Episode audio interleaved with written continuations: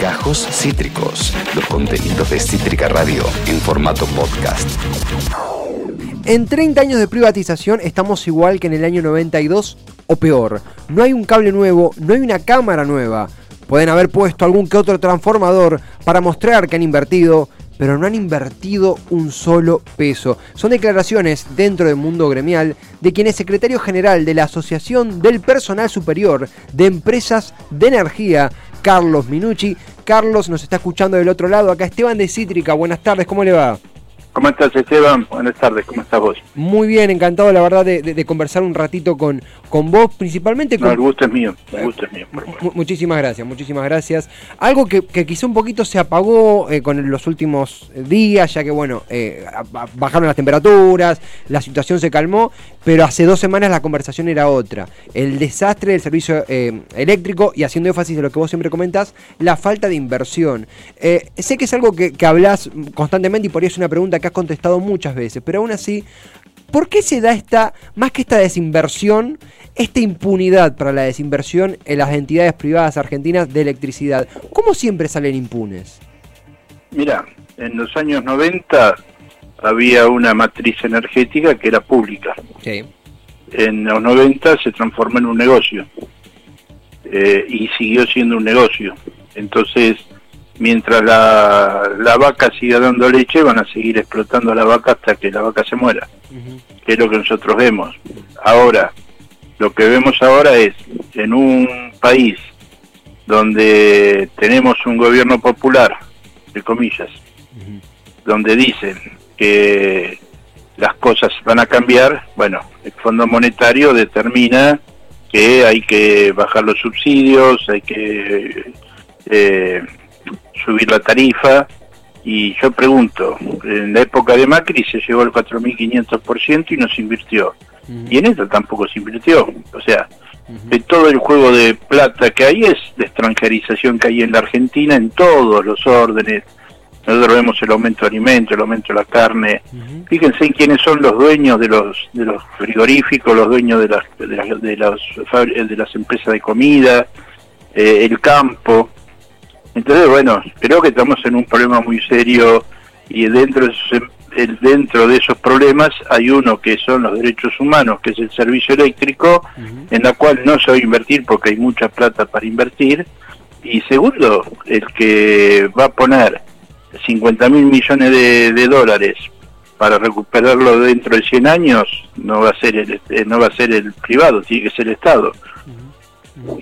Eh, en ese sentido, Carlos, algo que, se comenta, se comenta no, que es una noticia, incluso están habiendo audiencias públicas y demás, quizás el, gran debate del, mes en cuanto a electricidad, es la segmentación. Hay medio millón de, hogares en, Buenos Aires que van eh, a, perder los subsidios estatales a la energía. Y se habla esto de, mientras hay gente que utiliza la, electricidad para criar a, cinco chicos, por ejemplo, hay otros que utilizan la, electricidad subsidiaria, subsidiada para eh, calentar el agua de la pileta. Hay, una diferenciación eh, e-, económica, socioeconómica.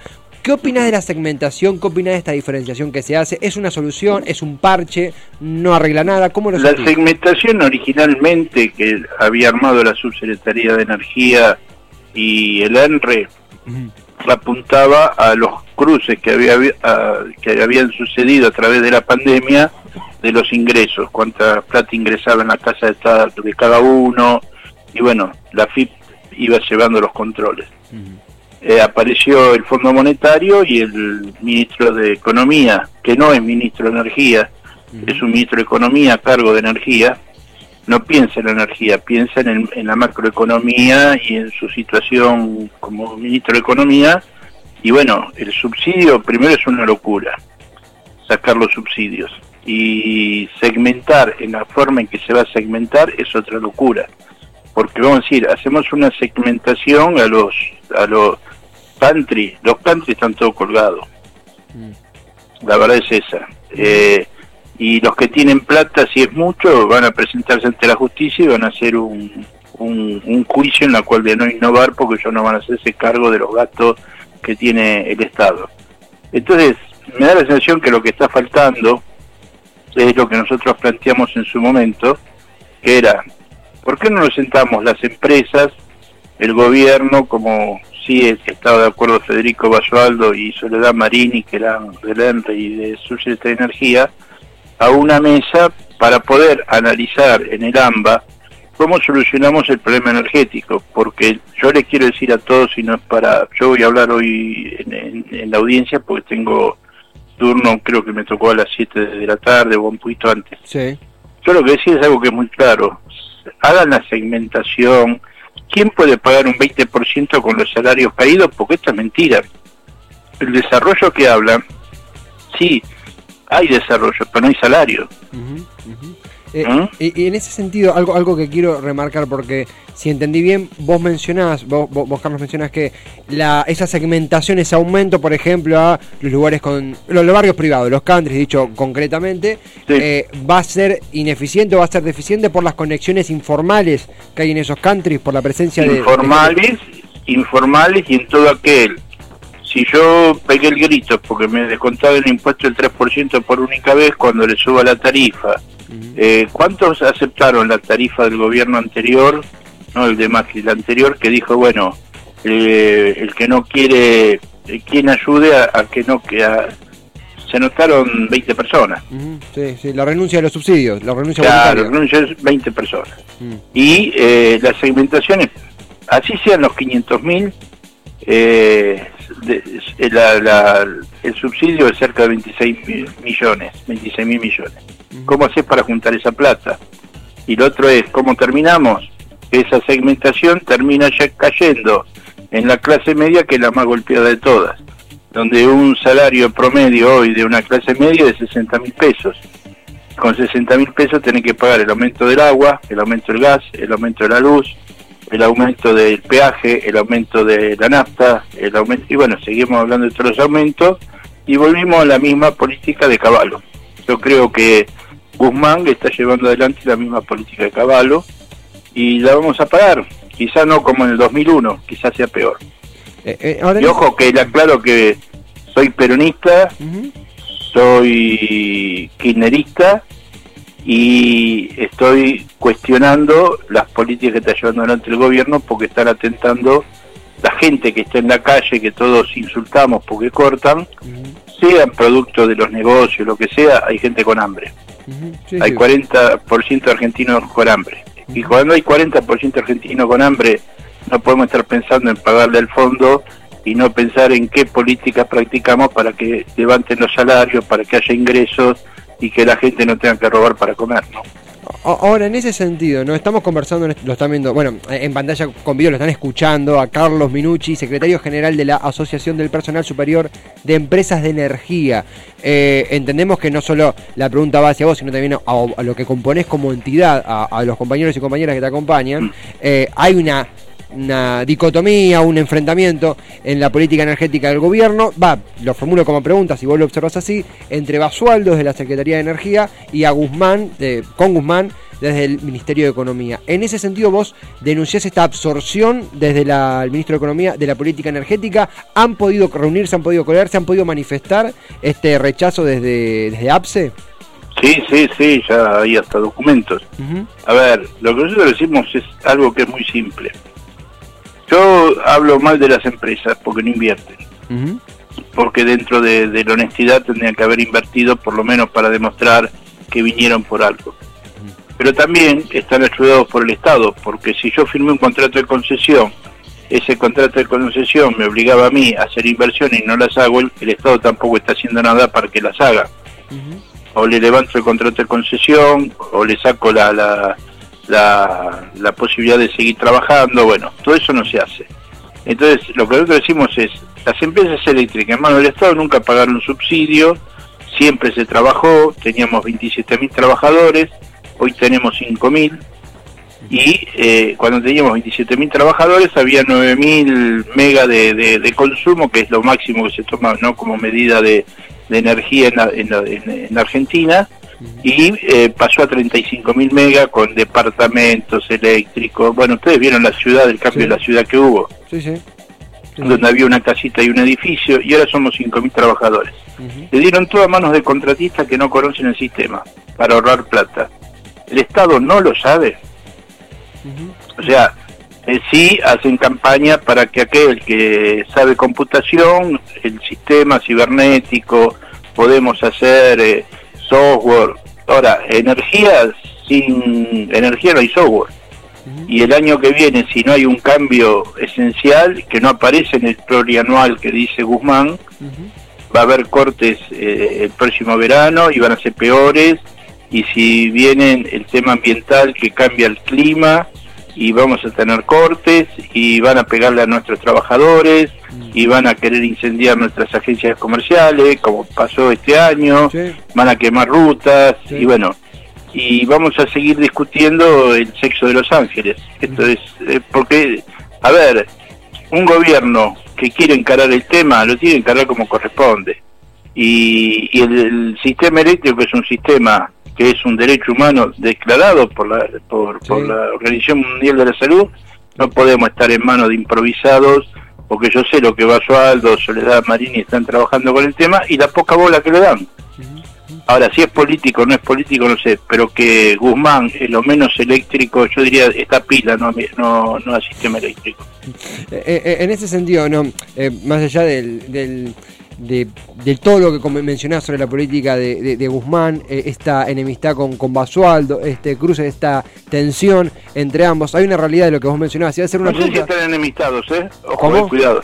No sé si están enemistados, queda como que están enemistados. No, yo estoy enemistado con Guzmán. No, no digo, pero hay una diferencia política entre Guzmán y Basualdo. Sí, sí, eso es eh, En ese sentido, mencionaste la situación de los trabajadores de, de energía, en donde hemos tenido casos de hasta secuestros de vecinos que, completamente enseguecidos por no poder eh, tener electricidad retuvieron a trabajadores de, electricidad. Bueno, hace poco en un country hubo una agresión muy fuerte a trabajadores de Sur.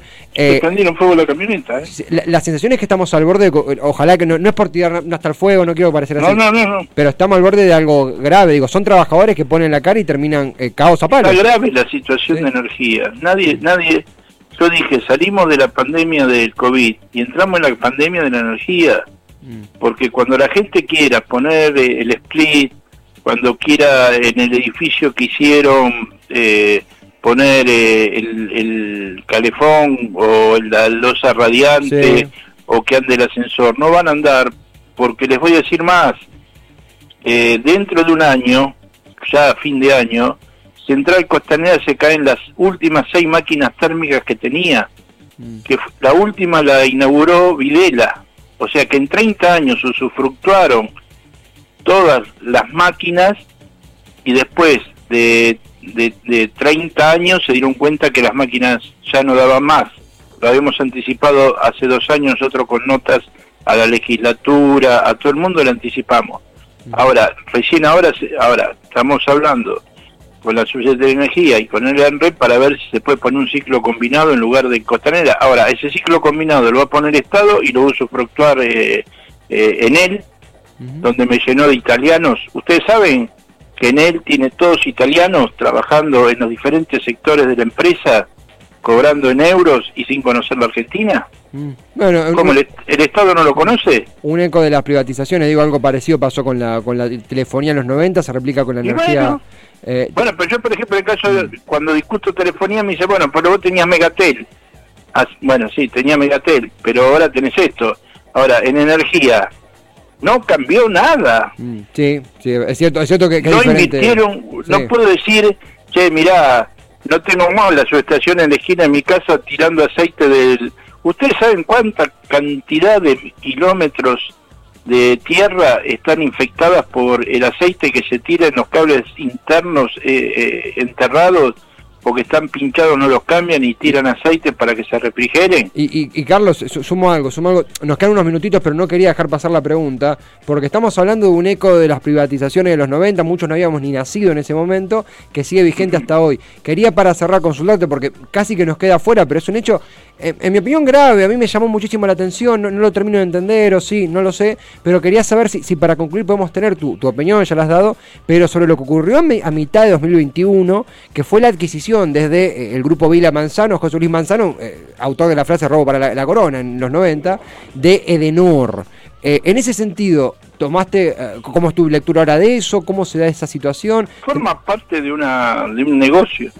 Mm. Macri, eh, Reca, Pagano, Manzano. Mm.